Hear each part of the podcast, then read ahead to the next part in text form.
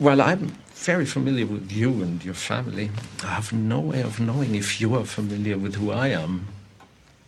Are you aware of my existence? Yes. This is good. Are you aware of the job I've been ordered to carry out in France? Yes. Please tell me what you've heard. I've heard that the Fuhrer has put you in charge of rounding up the Jews left in France, Why are either hiding or passing for Gentile. The Fuhrer couldn't have said it better himself. But uh, the meaning of your visit, pleasant though it is, is um, mysterious to me. The Germans looked through my house nine months ago for hiding Jews and found nothing. I'm aware of that. I read the reports of this area.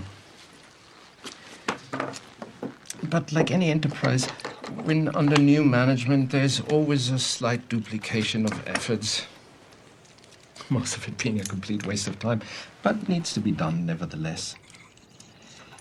I just have a few questions, Monsieur LaPadite.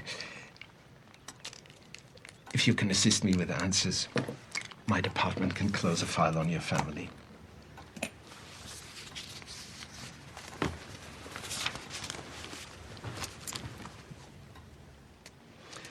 Now, uh, before the occupation, there were four Jewish families in this area, all dairy farmers like yourself. The Dolarac, the Roland, the Lavitte, and the Dreyfuses. Is that correct? Uh, to my knowledge, those were the Jewish families among the dairy farmers. I could uh, would it disturb you if I smoked my pipe? Oh, please, Monsieur LaPadite, this is your house. Make yourself comfortable. Now, according to these papers, all the Jewish families in this area have been accounted for, except the Dreyfuses. Somewhere in the last year, it would appear they've vanished. Which leads me to the conclusion that they've either made good their escape or someone is very successfully hiding them. What have you heard about the Dreyfuses, Monsieur LaPadite? Only rumors. I love rumors. Facts can be so misleading. Were rumors true or false are often revealing. So, Monsieur LaPadite, what rumors have you heard regarding the Dreyfuses?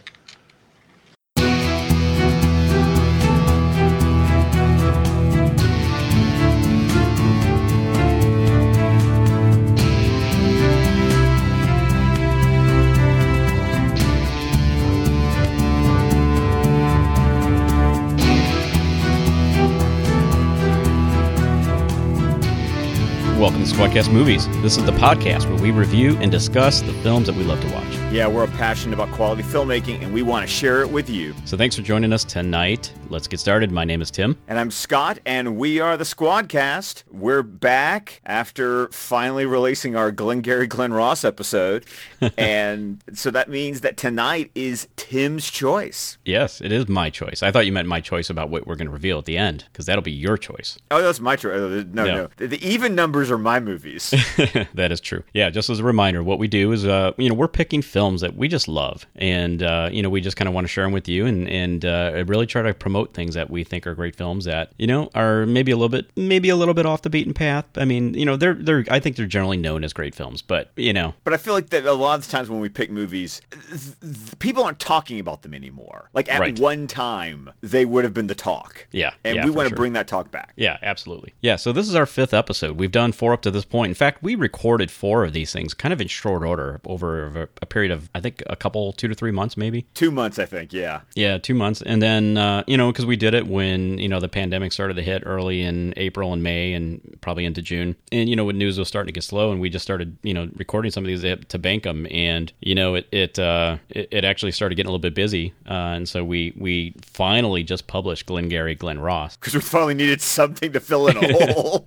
Yeah, yeah, that was fun. That was actually kind of fun to go back to listen to. It was such a that was such a fun review. Oh, it's such a good movie. movie. And what we do at the end of these reviews is, you know, Scott and I go back and forth, and uh, you know, either Scott or myself will surprise the other with uh, what film we're going to review next. I have no idea what Scott's going to pick. And I've had this thing picked since June. Like Since I've June. been waiting to tell Tim about this movie, and he was, and I felt like it, it, his guessing at the end of Glengarry Glen Ross. I felt like I'm not sure if it made it on air or not, but it was like, ooh, you're you're getting you're getting warm. you're getting, Getting warm. warmer. Okay. Okay. Okay. I can't wait to hear it. I can't wait to hear it. But like, let's get on with this. I think you know. I I, I want to talk about this film. I know, right? Yep. So, but before that, okay, standard announcements. Squadcast Media. Of course, we have our normal main show, the DC Film Squadcast, talking about DC movies and television and comic books and whatever. When there's stuff to talk about. When there's not, we do this show, Squadcast Movies. Then we have DC Comic Squadcast with Chris and Jordan, including Chris's solo show, the Horror Comics Podcast, newly acquired into the Squadcast Media family. We got DC TV Squadcast that will eventually publish an episode at some point in the future. Who knows when that will happen? Go on, get on that, Ray. We have Fans Without Borders with Brent and Ray. And Marvel Squadcast has started publishing episodes again with Brent and Brock. Triumphant return. Yes. All right. Well, that's it, guys. Um, you know, those are the shows in our network. Go, go, give them some support. Go, give them some listens. Uh, you know, we have a, I think we have a really strong team in this network. I would say the six of us, and and some contributors as well. So, also, guys, if you would like to help support what we're doing in this network, you can go to Patreon.com/slash Squadcast Media, and at the five dollars a month tier, you get full access to our entire catalog of extra content, which is probably around 350 pieces of content. I think at this point. Man, we're coming at 400, aren't we? Yeah, yeah, we're getting up there. So, but we have a couple shows that we do. Now we've got the Patreon version of this show, which we call Squadcast Movies Patreon. And in that, we've published 43 episodes now. 44's in the can. 44 is in the can. We've got 43 episodes, which are movie reviews of comic book films of all time. We're reviewing every single film of all time. It's it's crazy. Why do we do this to ourselves? we, we do it for the people. For the people. For the people. I will never let that one go. No. That is, that is a classic. That it. And then, of course, we also have Fans of the Borders Plus, where Ray and I just review random movies that we feel like reviewing that have come out that are usually like off, uh, not comic book related a lot of times. You know, our last review was Enola Holmes. Uh, the next one is actually going to be kind of a twist because Tim and I might end up being the ones that review The Boys Season 2 because Yeah. I've seen all of Season 2. You've seen all of Season Yes. 2. Ray has not seen all of Season 2. Wah, wah, wah. And I have seen the glorious ending to season two. Oh my goodness. Oh my gosh, that show. Ugh. we will be talking the boys very soon. Special lineup. Just just you wait. Yep. It's coming. Patreon.com slash Squadcast media. Absolutely. Okay, guys, we are going to do a review tonight. We are reviewing 2009's movie from Quentin Tarantino, Inglourious Basterds. Oh gosh. Okay. I saw this thing in theaters. Yes, I did too. I saw it with, okay, now question. When in 2009 did it come out? Because it surprised me when I looked at the copyright date when I finished watching the movie today. And I was like, oh man, this thing did come out in 2009. Yeah, I mean, it hit the United States uh, end of August. In fact, it was August 21st. End of August. Okay, so I was so I was married. I was married at the time. I got married in 2009. That's Yeah. the reason because I saw this movie with my brand new blushing bride and her parents. It was her parents' idea to go see this movie. okay. How did it go over? Oh, I mean, my father-in-law loves World War II movies. Sure, sure. I mean, you kill a bunch of Nazis. Nazis. Nazis. Not Nazis. Not Nazis. Na- Nazis. Nazis. You kill some Nazis.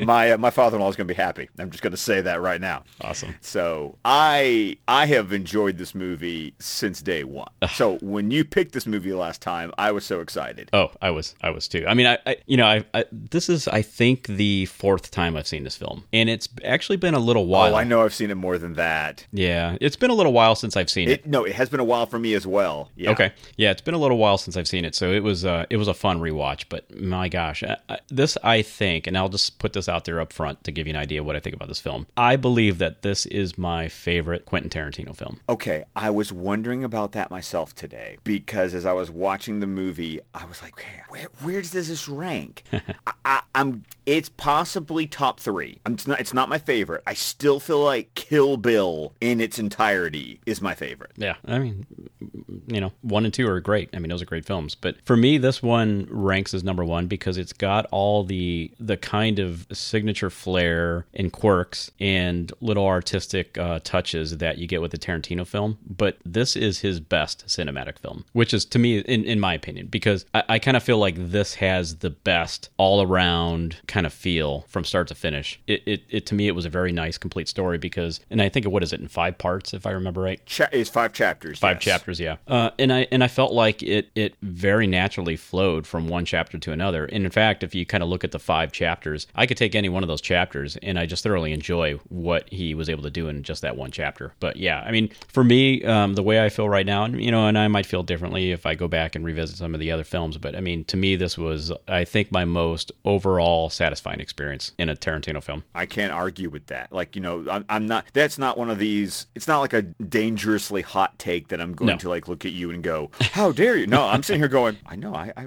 I respect that. I, I, I- get that. Yeah. I think the biggest thing for me is that there's definitely two of the five chapters that stand out the most as my overall most enjoyed portions of the film. Definitely chapter one. I mean, who, who cannot appreciate when the world was introduced to Christoph Waltz?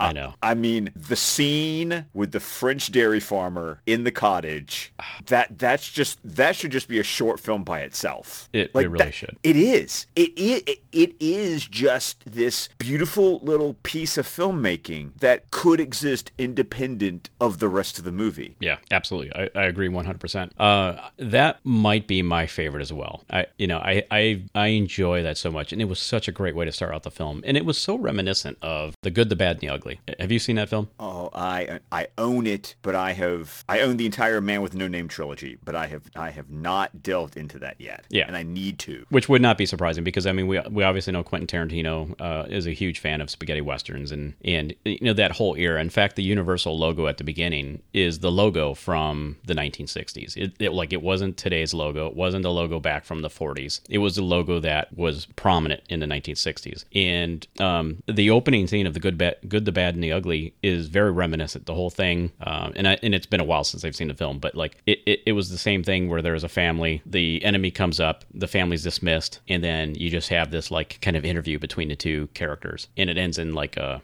it ends in like in a bloodbath, pretty much the same way. So Well, I mean, what w- one? It's just amazing that I mean, because Christoph Waltz won the Oscar for this movie. I mean, and absolutely deservedly so. deservedly, and, and the fact that he is fluent in all of these languages that he's speaking in the movie. I mean, uh-huh. he- he- I mean, the man in this movie goes through at least four languages. I mean, German, French, Italian, and English. Right. And the here's the brilliance, not only in the performance, but also in the way that that opening scene was written. It starts off in French because you know uh, Colonel Landa is is speaking to a French farmer. Uh, he eventually says he's run out of things that he can say in French. So can we transition to English? Which one just seems like a really inventive way to get rid of the subtitles. Right, absolutely. That's what you think until it's revealed this entire time he knows where the Jews are hiding. And he's doing this because, oh, it's obvious these Jews don't know English. So this entire conversation we're having, they have no idea what's going on. Right. And and when that happens, you thought it was just a cute little gimmick to get rid of the subtitles, and then you realize it's actually like a plot point in the scene. Yeah. And you're like, damn, Quentin, you you just outdid yourself right here. Yeah. Bravo. that that is a that's a that's a masterpiece right there what he just did with that scene the i, I want to get back to walt i mean him as a as an actor like i cannot believe how much i enjoyed his character and i hate to say that i enjoyed it because he's a despicable he's a despicable person He's an SS officer, of course. He's He's- a, yeah, and you know, obviously a very, very bad person. But my God, was he a joy to watch? I mean, like the the his his um, not only the way he inflected his voice and the way he delivered all of his lines in the four different languages throughout this whole film, but like his mannerisms and his facial expressions. Oh, it was it was just. I mean, I I could just sit there and watch it over and over. Well, there's a reason that that GIF from the end of the movie where he goes, Right. "Ooh, that's a jungle. you know, it's Yeah. just like, oh my god, who are you? And it and and he's just continued to entertain in the films that he's gone on. I mean, I think the last time I saw him in a movie was when he played, you know, spoiler alert for an old movie, but when he plays Blofeld in Spectre. Yeah. and and we're supposed to see him again in No Time to Die whenever that movie comes out. right. Oh. And I just, I mean, there's even a terrible movie that I've never finished because the only scenes I can watch are the ones with him in it. And it was that really awful Green Hornet movie with Seth Rogen. Can't finish the movie for the life of me. I've made it 20 minutes in like three times and can't do it. But the opening scene with Christoph Waltz and James Franco, I can watch that all day. well, you'll get your chance to finish off that film at some point. uh, maybe, I don't know. I don't know. I've tried, man. I've tried. Yeah. Oh, uh, but I mean, just go, getting back to how he delivered his lines, like uh, the one that I was thinking of in, in this opening chapter, um, where he goes, "I I love rumors," or you know, however he said it. I can't even begin to deliver the line. I love rumors. yeah.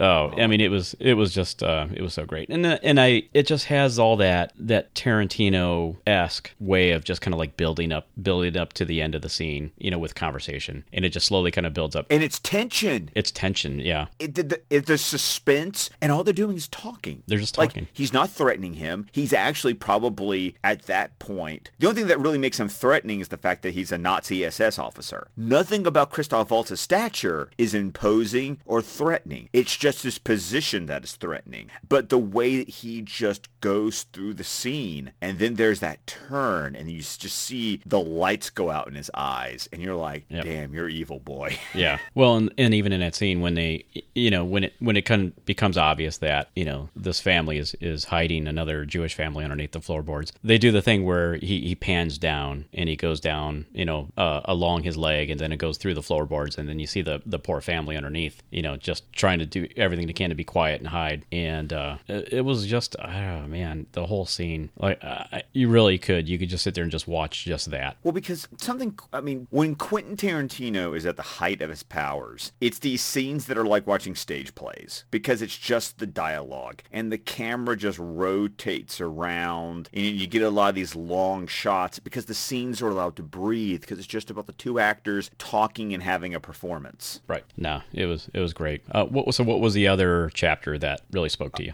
The fight in the basement. Who goes into a basement? I'm, Yeah. I'm sorry. Watching Fassbender as the Englishman doing the German and having that tension, that tense scene with that smug Gestapo officer. No, he was SS because he was wearing the black uniform. Um, but that whole thing, and it, it's just it, it really it's Fassbender. It's just watching Fassbender perform and to realize that all like this character that you just met five minutes ago, oh, he's dead. Those two bastards that you just got introduced to a couple chapters ago, oh no, th- everyone in that room except for one person Yeah. is dead by the end, and it was so unexpected. Yeah. You know, I had special satisfaction from that scene because I used to work for a German company, and so I, I worked with a lot of German nationals, and uh, the the counting, I was vel- very much well aware of how Of that. yeah, the one, two, and three. And so when that popped up on the screen, and you could see like um, you could see the the uh, SS um, when you saw the SS officer's response, or you could see the look on his face. Like I knew exactly what had happened, and I don't know if if that was as obvious, just because I you know Right, that, that you you had the special information because I was going to wonder is that really a thing? It is really a thing. Absolutely. Okay. Yeah, it absolutely is. Because I, I used to see it all the time. And uh and so like I got special satisfaction out of that because I knew exactly what Tarantino had just done there. And uh, and from from my standpoint I was like, "Oh, that's just brilliant." So It, it I because you're watching it because like he gets onto him about his accent. I even love the point where he, he's like he's talking to like the other two and he's like, okay, Lieutenant Frankfurt and Major and Major Munich. Yeah. I was like he's pointing them out based on their accents. But where but but what is what are you? I mean, even the scene leading into that with Fassbender's having the scene with Mike Myers, you know, with Churchill weirdly sitting in the corner. that was strange, yeah. That was so strange. Yeah. But that even even that like that the, the whole little bit that Fassbender gets. I I mean it, it's the characters and and that's what makes this movie are the characters. You enjoy watching the characters that these actors create and the performances. And you listen to Fassbender talk and you can tell he's he's putting on airs, like he's playing the the stereotype of a British officer during World War II. Mm-hmm. Right. Because you've heard Fassbender in other movies. It's like he doesn't sound like that. Yeah, yeah. You know, I love the scene at the end when he finally just goes, Well, if I'm going to go, I might as well go out speaking the Kings. There's a special rung in hell for someone who wastes good scotch. And I'm going to be rapping on the doors pretty soon. Mm, good stuff. You know, just like bang, bang, bang. just you know, say goodbye to your Nazi balls. it's, just, it's, just, it's just the whole scene. It's it's just this, and once again, it's that tension of what is going to happen. Yeah. Because all people are doing are talking to each other. You know, every single scene I think just had that giant amount of tension. I mean, so you had, you know, the opening one in chapter one, obviously. You had um, you know, had Walt sitting at the table with um the the Frenchman, you know, a lot of very tense scene there. Um the second one where um the bastards were interrogating the one German officer. He wants to die for country. Oblige. Ob- him. oblige him. Uh, yeah, I mean, and that one is great too because when they v- finally brought out the um the, bear Jew bear, Jew. yeah, well, just the whole tension, like you know, you see this black tunnel and you just hear him kind of like rubbing that bat and banging that bat against the wall, and all of a sudden it just starts speeding up, and then he comes charging out. and then just whack. just wails on him. So I mean that was like really good. And then the whole thing when Shosanna was at that dinner party that she got pulled into, and then Oh God, with the strudel. Hans Landa, yeah, shows up Oh. again. so that one is there as well. The, uh, the whole thing with Operation Kino, where you know this is the one you were talking about, where they're at the table, you know, down in this this bar in the basement. Su- super intense amount of tension there. And then of course at the very end, you know, you, you don't know exactly what's going to happen when uh, you know Hans Landa is there with um, uh, Aldo Raine. Oh, yeah, yes. Yeah, Aldo the Apache. yeah, and then Utivich, who was uh, played by B.J. Novak. I mean, there's so there's a ton of tension there, and then like in general, like you just didn't know what was going to happen. Like you know, and this is the thing with the Tarantino movie, you, you, you can't you can't have any idea where this thing is going to go. like it's completely unpredictable. No, because you're talking about a movie that ends with the entire Third Reich High Command getting Right. killed, like right after D-Day. Yeah, and that's the thing I kind of loved about this film. It wasn't as much that this was like a fantasy film; it was a more of like a what if film. Like It's alternative history. it's alternative history, but it's alternative history. Like you know, uh, and I saw like a, a Tarantino interview about this at one time, and it was like I, I remember him saying like it was more about like what if these characters really did exist? Like this literally could have happened. You know, like if there was this uh, a Zoller guy who was this big war hero, kind of like an Audie Murphy, you know, United States uh, soldier Audie Murphy, which we made a which we made a big film about Well, and they also reference Sergeant York. Sergeant York, right? Yeah, because that's World War One, but he, but you know, they reference him, and then I also think about the uh, what is it, the enemy of the. There was that Jude Law movie where he's like the Russian in Stalingrad. Yeah. Okay. Yeah. Uh, but but you know but that idea that you know the sniper you know those those always made big time war movies Right. was the sniper hero and so that was kind of like Tarantino's point. Like, you know, if there had been like a, a German war hero like that, then there probably would have been a film made about the, you know, about him. And then there would have been like this big thing where they would have made a big event out of it to premiere this film. So he's saying like if, if these characters had existed, like it could have actually gone this way, which I which I think is kind of a fun way of doing this alternative history. exactly But I mean, I mean, let's face it. Like that's the other thing too is like you know when it comes to you know me having no sympathy for people getting viciously beat down and killed, it, it's basically for me. It's like okay, Nazis. that would be one. Uh, the other one would be like child molesters. Like either one of those two characters, like I would have no trouble. Oh no th- those are those movies like when you when you hear about like if if you go to prison all you have to tell them is that he's a child molester and that guy is dead in five minutes right, right. because even criminals go Even they have a code. Even they have a code, and you're like, Yeah. you suck. you know, you're Nazis. You know, that's how you can get away with burning them, shooting them, beating them. I mean, it's, Scalping them. Yeah. it's scalping them. I mean, because Tarantino lives in this sort of neo exploitation film landscape. I mean, making a World War II movie was great because everyone loves you watching killing Nazis, Nazis, Nazis. Nazis. I'm gonna, I got in this war, kill some Nazis. oh, it was a I'm great. sorry, Brad Pitt is just, he is such a caricature in this movie. And yet he is so damn entertaining. I don't care. I mean, I can be fairly critical of really awful Southern accents. I mean, it just, it, it it's, it's a thing, obviously. You're always particular about your region. But I didn't care. Yeah. Because it he was it wasn't him doing a bad southern accent. It was him doing a caricature of a Smoky Mountains accent, and that's a special kind of accent. Oh, I mean, but he had all the, you know, he had all that like good old American charm, you know, that Brad Pitt just kind of has, which was great. yeah. He was a great contrast to uh, Standartenführer, you know, Hans Landa. yeah, yeah. It, it, it was great to kind of see him be kind of like an equal stereotype to the way that Hans Landa was played. And mm-hmm. like some of the lines that he delivered was just great.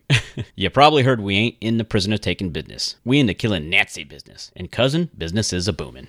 Business is a booming. you know, arrivederci. yeah. I speak I speak Italian first best. He speaks Italian second best. He speaks Italian third best. I don't speak any Italian. That's why I said third best.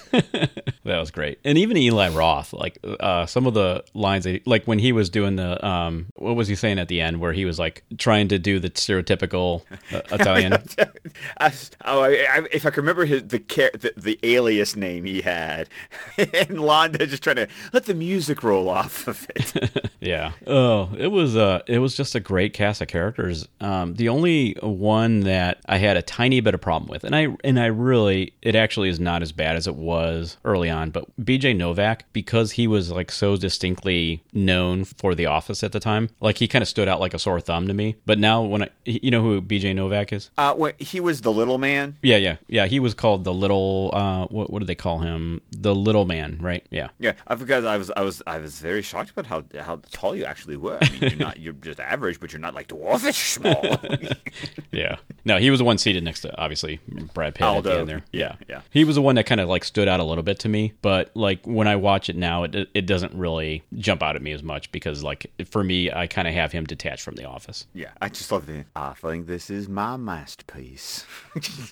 Well, I think that was such a great line, and to me, that was like Tarantino really kind of talking to audience. yes, Because yes. I, when I saw that, I'm like, yes, I agree with you. I think this is your masterpiece, Tarantino. very meta for you, huh? It was, and and I, to me, I, I don't I don't see that as like uh, coincidental. I kind of feel like that was really Tarantino's like he wanted that to be his last message in the film because really this film is overall this film obviously you know aside from like the setting and the fantastical nature of it, you know the um, the what if kind of fantasy uh, story here, it really is a commentary about film, you know, and about cinema. But isn't that like almost every Tarantino movie? Yeah, I mean, this one, uh, I kind of feel like this one more so because I mean, specifically, it was you know, um, like one of the one of the spy people, uh, uh, Fassbender's character, wasn't he like a film critic, right? He was a film critic before the war. Yes. yeah, and then it was involved around a cinema, you know, over in France, and I feel like the only one that goes more than this is is Once Upon a Time in Hollywood. yeah, but I mean that, but that's a lot more like obvious there, you know what I mean? Because that one's like set in Hollywood. Well, no, I'm, I, I'm not. I'm not denying that, but I'm thinking because of the obviousness. Like Yeah, that's true. That's you know, but you know, it takes place in a cinema. You know, the fact that they use nitrate film as Right. the as the catalyst to burn the burn the movie theater down. You have characters who are drawn together because of their love of movies.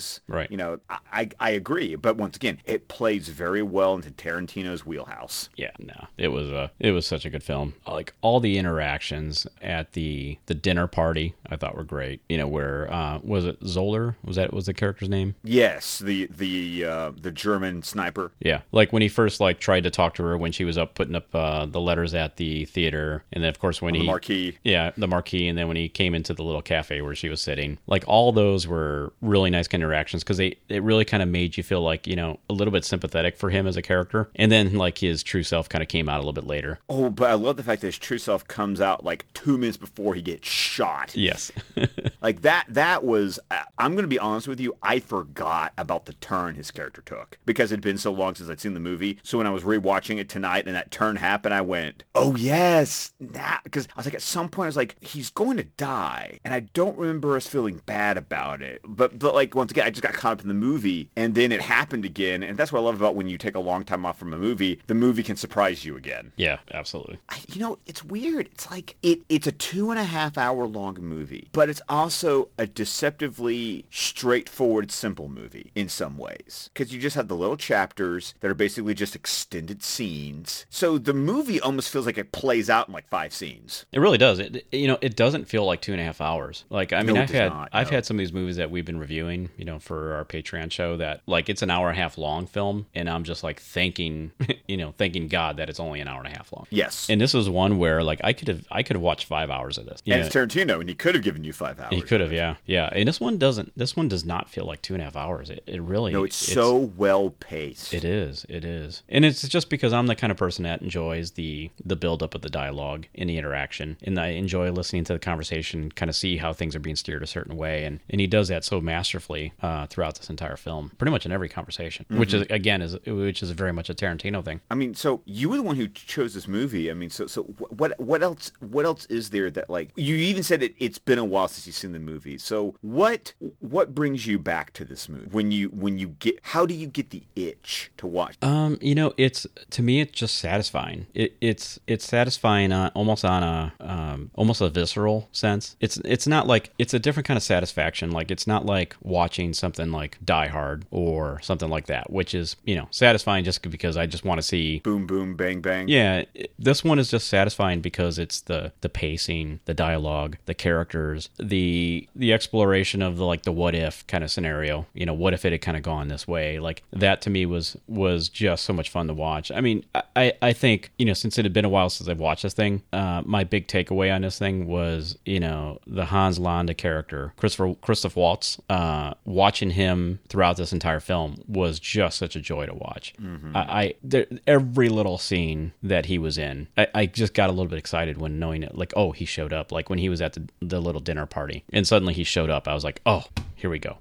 I was like, I'm gonna get more of this. Well, I mean, he he literally stole the movie from everyone. He did. What an unbelievable find I know that they had to get this guy. I mean, I will always be grateful for this for this movie just for bringing this actor into my life. Yeah. just simply put. Yeah, absolutely. So I to me it's like uh, all the characters and even like some of the characters I wouldn't have expected. Like you know Eli Roth. I mean he's just a director. You know he he did the movie Hostel, which I've only seen one time because that's all I could take of it. It disturbed me so much. but it's just like seeing him come in and, and take on this role uh, was just surprising to me. Like I, I didn't expect uh, I was going to enjoy his character that much. And every little character, La Fassbender, I thought was great. Mike Myers making an appearance, I thought was fantastic. You know, because Mike Myers can be a tremendous actor, actually.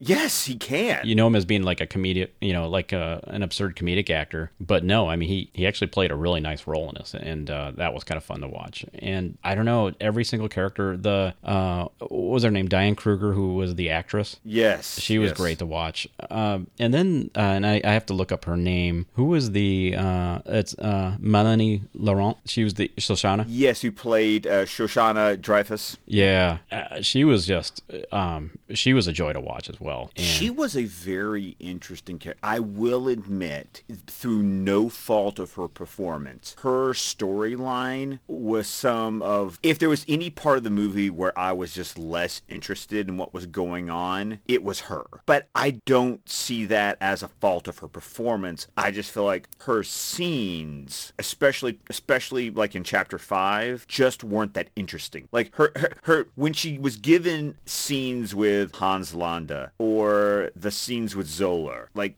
I felt like she had more to work with and more to play off of. And I just wasn't feeling that towards the end of the movie because I think towards the end of the movie, it's more just about the plot. It's more about the plan coming together. And so she wasn't really given like some meaty dialogue scenes to, you know, to really chew into. Yeah, I mean, I, I, kind of see what you're saying, but I, I, I don't feel like she had to be that. Like, I think overall, the idea of like, you know, the horrors that this girl went through, and then her finally kind of having this chance to get this revenge at the end or at least be part of it. I mean, I, I was fine with that being her arc. Like, I didn't need to see, I didn't need to see witty dialogue. I didn't need to see her being able to go toe to toe, um, you know, with, uh, with Landa. I don't know. Yeah. I, I mean, I, I could see what you're saying, but I, I still really enjoyed kind of watching her character on, on, you know, the screen throughout this. Like I said, just subjectively, like Sure. we're talking about where when my attention is just not as strong. That I mean, if I'm being honest, that's where it is. Yeah, sure. Uh, what was up with Landa's ridiculous pipe that he had? Oh my god, really? I mean, it's just like,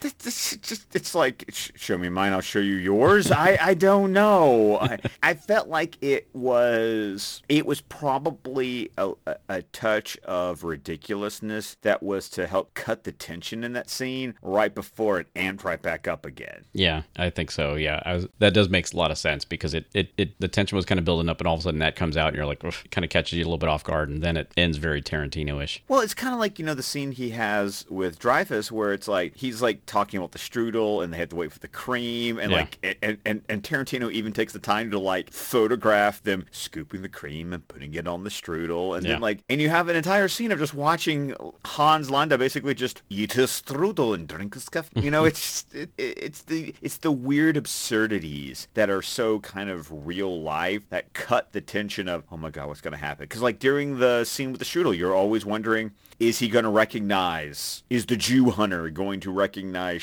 Dreyfus after all this time? Does he know? No, he doesn't know. But does he know? You know, it's just, so I feel like the, the ridiculous pipe was just kind of like a, a, a gag to make you breathe a little bit before the massacre happens. Yeah, the little parallel with Cinderella as well. You know, finding Yes. the shoe, which I, I found kind of interesting uh, element that he threw into that. I don't know. You, did you enjoy it, Scott? You glad I picked this one? Oh my! Oh, I'm so glad you. picked- Like I said, it's been too long since I'd seen it. Yeah. And once again, not a fault. You know, you, there's always those movies you love, but for some reason, you just you don't go back and revisit them as often as you would like. And and it's amazing to think this movie's 11 years old. I was just like, seriously. I know this feels like it just came out. I can't believe how quickly time flies. but then there were also like gifs I've been seeing on the internet that go, "Oh yeah, that's from this movie, isn't it?" Like like like uh, Dreyfus's laughing face as the screen is burning down. I was like, "Oh, I see that all the time. I forgot it was from this movie." yeah, that one made me think of Metropolis. Yes. Yeah, yeah, which be, wouldn't be surprising. I mean, Tarantino's like known for pulling scenes directly from a lot of old films. Oh yeah. Yeah. Because like, cause his movies always end up being like love letters to cinema. Absolutely, absolutely. Yeah, I mean, it was uh, it was it was really fun to watch this one again. It, it it's uh, it, it's nice to kind of have an excuse to go in and, and really put this thing on distinctly, just to to know that we're going to be paying attention to it and reviewing it. I, I this is one that I probably want to throw in about every year or two, and just put it on there again, you know, just to watch it. Well, now I, I kind of makes me want to have like a Tarantino binge. Yeah. Just so that I can kind of like settle my okay,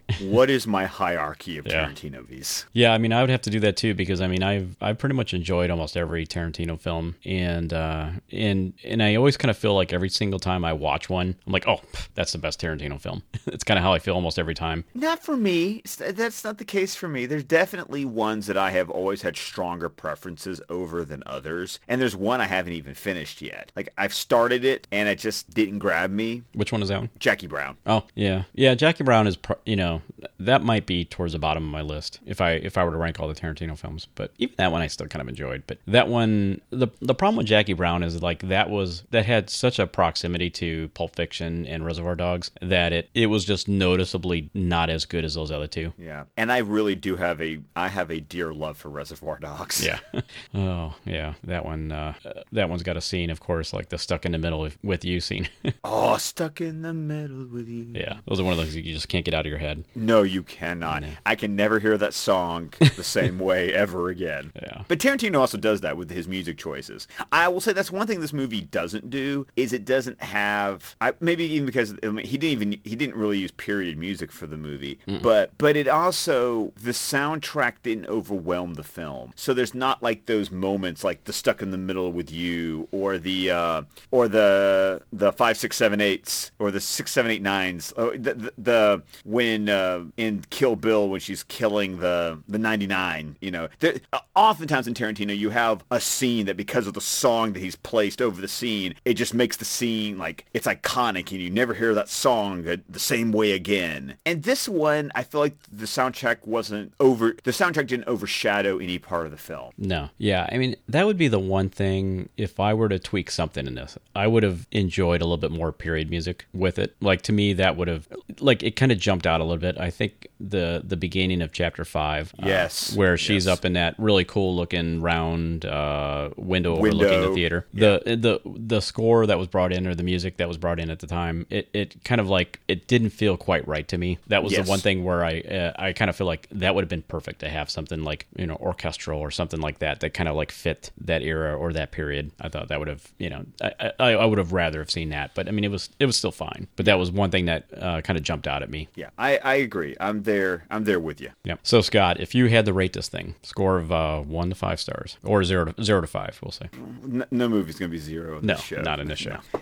I'm gonna be honest. I, I, I, when I went to my Letterboxd to record that I was watching the movie starting last night, uh, I historically had a score of four stars. As I was rewatching it, I was trying to decide. It's not a five star movie for me, but I was trying to figure out if I would give it another half star. And right now, I still feel like I'm secure in a four star. Okay. For me right now. Yeah, I'm. Uh, I was probably at four stars, somewhere in there. Uh, I'm gonna give it a four and a half. Okay. I, I just enjoy it that much. It, like I said, it's uh, it's kind of like I think it's his his best cinematic film that he's done in terms of like feeling like it's a really nice, uh, nice evenly paced, flowing story that doesn't like it's not too jarring. Like there's no points throughout it that are like jarring, like uh, some Tarantino films can be. Um, so from that standpoint, I, that, again, that kind of goes back to why I kind of feel like this might be his fa- my favorite film of his. But yeah, I'm gonna give it about a four and a half because I mean this is this is this film is close to perfection for me. Mm-hmm. So so I mean it, it gets that distinction of four and a half. Cool. So so Scott, now is the time. I know. What are we watching next? Okay. Well, I have to tease it a little bit, you know. Have to- Okay, of course. have to have my Tarantino like suspense about what the movie's going to be. okay. Now, can you remember where your mind was back in June? I know this is this is a struggle. This is this is where you thinking I was going with my pick. Uh, I didn't know where you were going to be going, but I, I think I probably threw something out there like um, Princess Bride or something like that. I don't remember exactly what we would have talked about at the time. No, no, okay. Because I said that I, I we had talked about how we felt like our movies were kind of like our first four movies were kind of going down the same Yeah. path. And I wanted to take a hard left turn with the movies that I wanted, with the movie I wanted to pick. Well, and I took I took a soft left turn. You took a soft left. Yep. Okay. So let's see if I can set the stage. Okay. Okay. It is. It's a movie that came out in the last twenty years. Okay. It was a Best Picture winner. Okay. It definitely it it would distinguish itself from the movies we've been reviewing on the show so far, and it would be a movie that would definitely appeal to my wheelhouse. I'm not not figuring it out. Okay, I, I I didn't know, but you don't remember, and I can't remember if you said this on air or off air. It was like you're gonna pick a freaking musical, aren't you? And I was like, damn, Tim, Ah. you got me.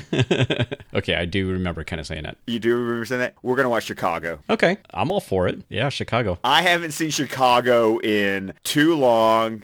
I remember seeing that movie in theaters. I love the show, the Broadway show. I love the movie more. All right, Chicago. Wow, I haven't. I've only seen that one time. So I think I, I'm going to be. I know you're not into musicals, but I think it's still just a good movie. And as a movie musical, I feel like it's just a really well-made movie musical. Mhm. yeah, I'm just trying to remember. Yeah, it was Rob Marshall that directed that. Okay. Yes. Okay. Rob Marshall, Yeah. you know, Richard Gere, Yeah. Catherine Zeta-Jones, Renee Zellweger. Queen Latifah's in it. Okay. Yes, she Lucy is. Liu. John C. Reilly. Yes. Okay. Yeah, I haven't seen it. I mean, it's been this was what a 2002 film. So yeah, it's been. I actually didn't see it in a theater. I saw it like a year later as a Okay. rental. So yeah, it was. Uh, so it's been 17 years since I've seen this film. So I don't remember a whole lot about it, and I don't know the stage play. I saw it twice in theaters. Okay. It was a big. I mean, you gotta remember, I, I was in college. I was getting my theater degree, so like this was like like, like all the theater nerds were like super excited for this movie when it came out. Sure, sure. Well, we're gonna get more of a jazz score, right? Yes. Yeah, like we had from uh, the first uh, episode. Yeah, Kander and Ebb, great, great score for this movie. Yeah, So, okay. uh, like I said, I'll be interested to get you to rewatch it. Uh, I'm looking forward to revisiting it, and I'll just be interested.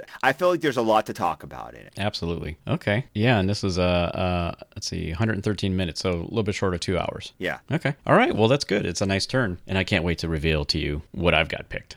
Oh, you've already. Oh, you've already got yours. I've already, I've already got it.